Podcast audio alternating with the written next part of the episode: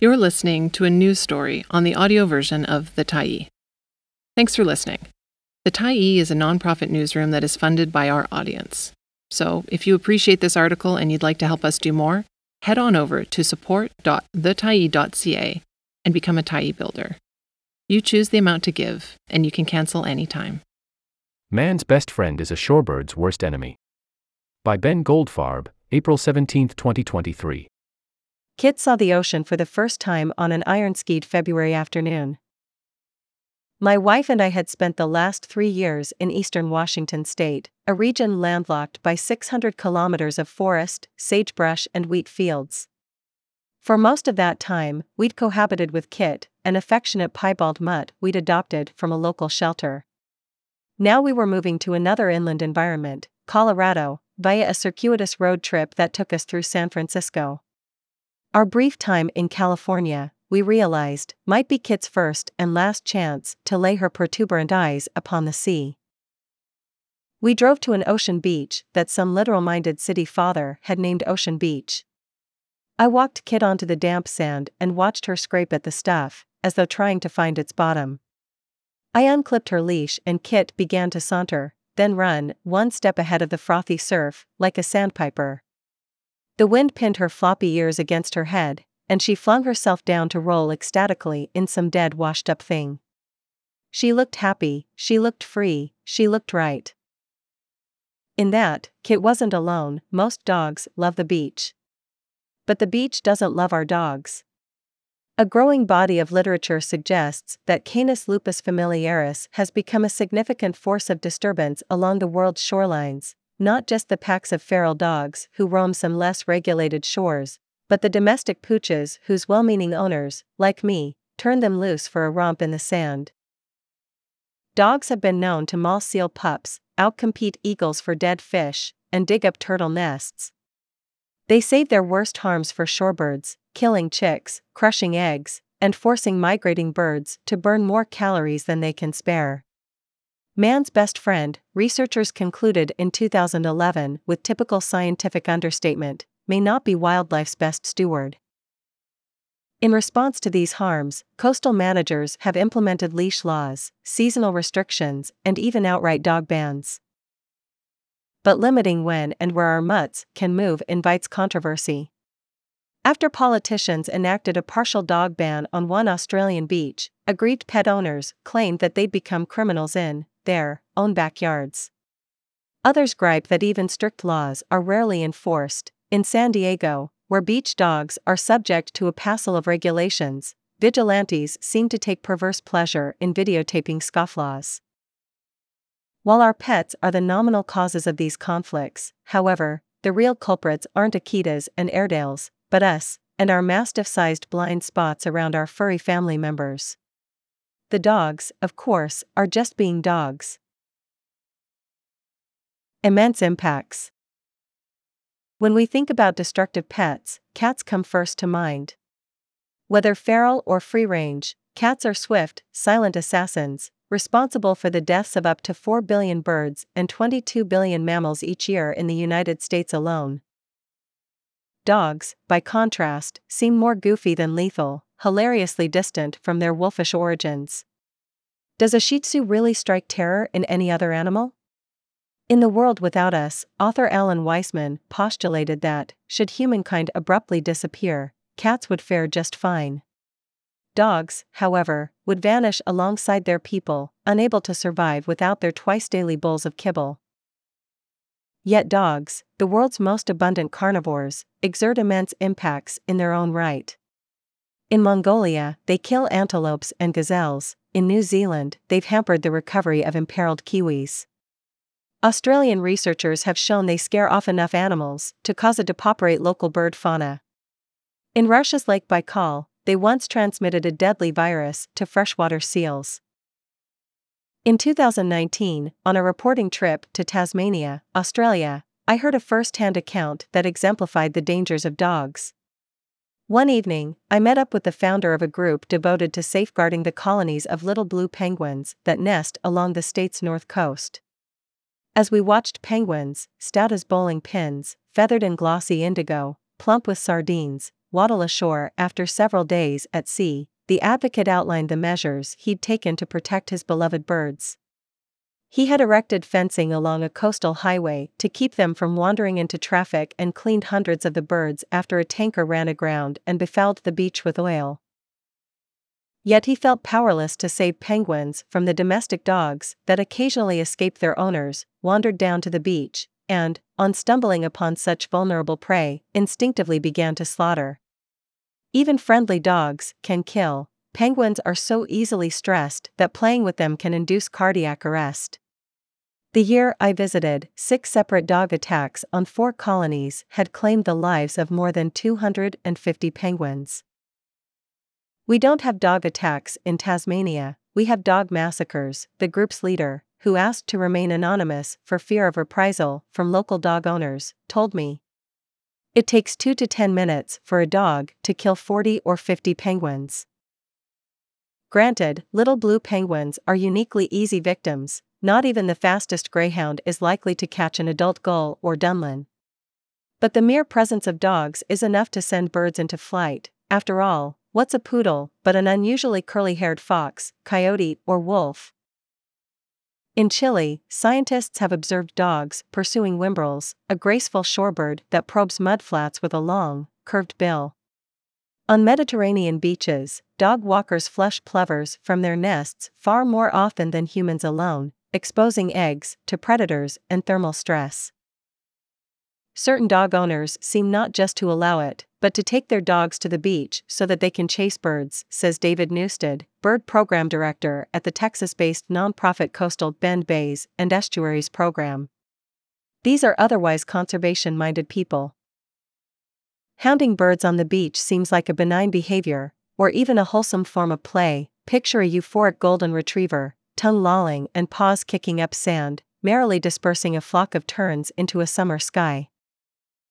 Yet, even a few brief flights can have big impacts.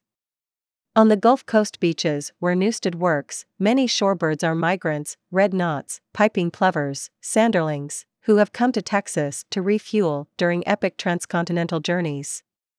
They spend their days alternately resting and gorging on marine invertebrates, a cycle that's critical to building the energy stores that migration requires.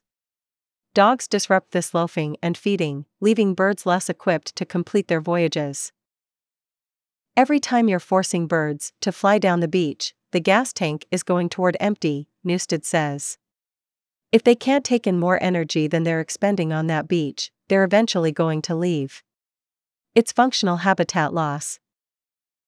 When Newstead gently reprimands dog owners, he appeals to analogy and sympathy. Imagine you've just gotten home from work and want nothing more than to chill on the couch with a beer, and then a pack of barking dogs tears into the house and chases you outside, over and over again.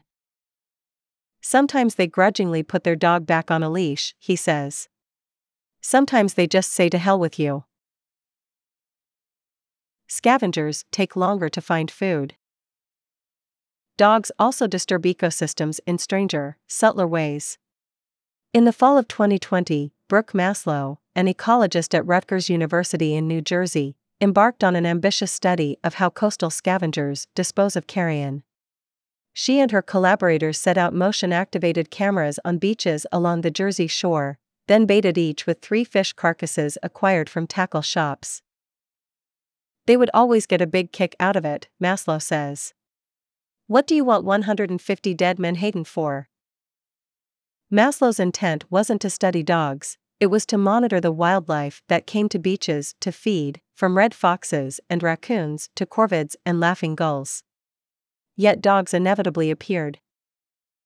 Sometimes Maslo's cameras caught owners dragging their pooches away from the dead fish or placing the carcasses back on the ground, presumably after prying them from their pet's jaws.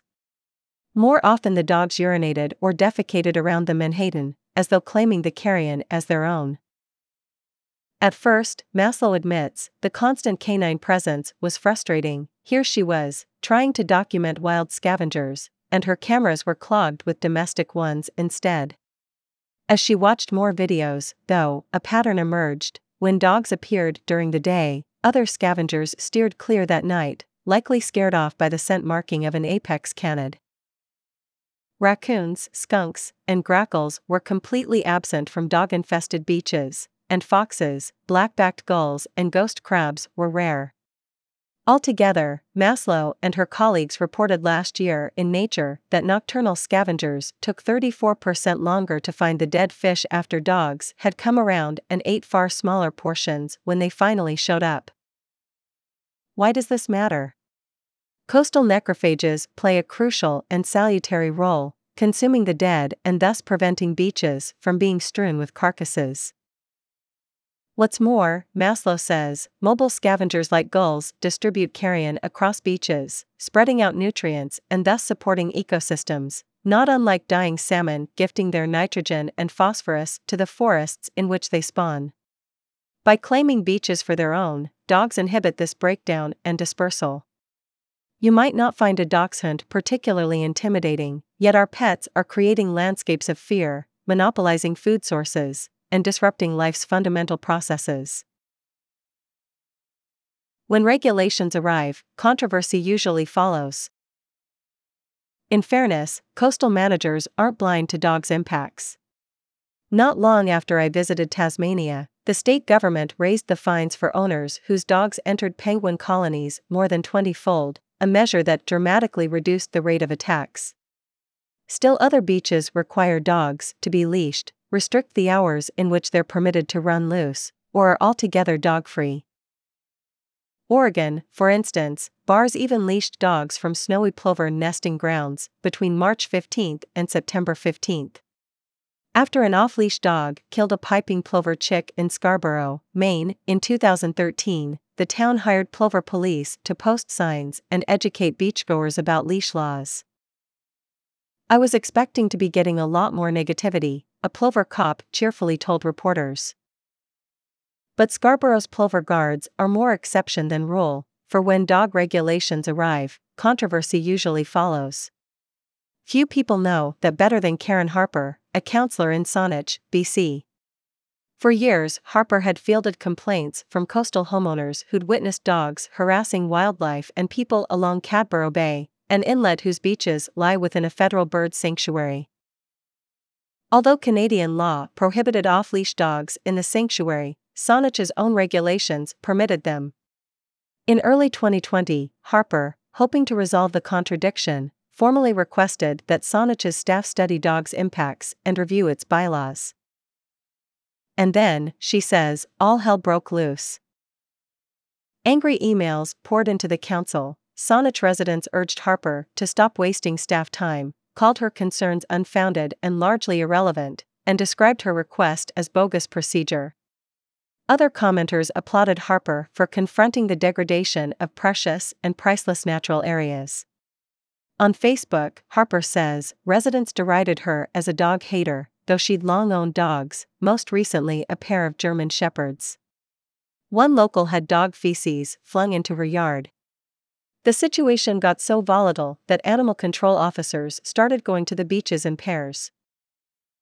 Harper was grappling with a persistent conundrum in coastal management. We know a lot more about how dogs harm beaches than how to get people to rein in their pets. In one typical study, researchers in Southeast Australia found that just one third of dog walkers felt strongly obliged to leash dogs. While wildlife protection is important to dog owners, the scientists added, greater importance is given to the benefits of unleashed exercise for dogs.